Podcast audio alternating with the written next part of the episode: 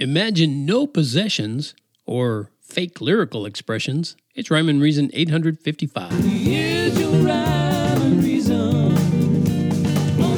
Hey there, Tony here. And I know I probably don't have to tell you this, but you know, imagination can be an awesome and powerful force. But, you know, it can be used for good or evil. So it can also be a hypocritical and destructive force.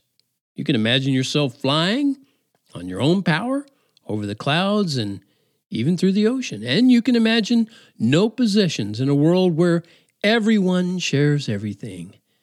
And you can imagine you're more virtuous than the next person because you say so. How about that? You probably picked up on the imagine no possessions part, right? Yeah, it's a phrase from the lyrics to John Lennon's song Imagine. And when you actually examine his lyrics and then examine his actual life, there's a more than slight discrepancy. Yeah, there really is. And I'm going to share a little glaring example of that in just a minute. It doesn't exactly show up in the first verse.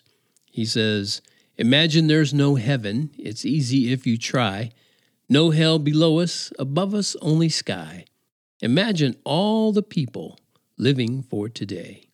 Nope, that's just the musings of someone who'd rather be God than acknowledge the existence of the God.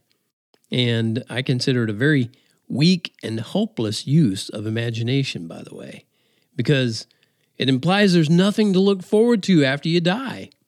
So people should be living for today because tomorrow might be the end.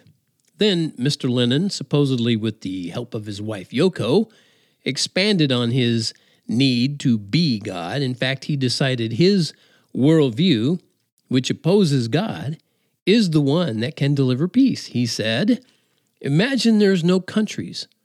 It isn't hard to do, nothing to kill or die for, and no religion too. Imagine all the people living life in peace. You, you may say I'm a dreamer. Anyway, then in the chorus, like I just sang, he set himself up as just a dreamer. And he basically said, if everyone else would just be a dreamer too, we'd have one big happy world. Yep, the old one world order dream. Didn't some wise guy say there's nothing new under the sun? So, nothing new to see here, right? You may say I'm a dreamer, but I'm not the only one.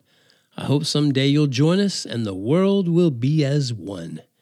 So, it's cool for John to suggest everybody be like him, but it's not cool for me to suggest everyone should be like Jesus. Okay, good to know. Anyway, now we get to the part where Mr. and maybe Mrs. Lennon reveals his hypocrisy, although I'm sure that's not what he intended. He says, Imagine no possessions. I wonder if you can. No need for greed or hunger, a brotherhood of man. Imagine all the people sharing all the world. You, you may say I'm a dreamer. Oh, sorry, I got into it again.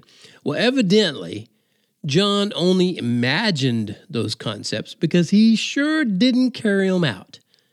At least, not the way the lyrics would have you imagine. See what I did there? His estimated net worth at the time of his death in 1980 was somewhere around $200 million. And by calculations that I've seen, that's equal to about 620 million in today's money. So, you know, just think of having $620 million and you're singing about imagine no possessions. And he definitely owned possessions, by the way. And I'm talking about even the fancy schmancy stuff. Matter of fact, uh, on June 29th in 1985, his 1965 Rolls Royce Phantom 5 limousine, also looks like Phantom V, Roman numeral 5, with psychedelic paintwork and uh, whatever other trimmings he had inside. It sold for a record amount, three, a little over $3 million. It was part of a Sotheby's auction in New York, and they don't auction off used cheap stuff, by the way. So just think of it. If John Lennon would have actually shared like he said, all the world, instead of only imagining it, he could have given 200 people or families a million dollars each. That's $1 million to 200 homes.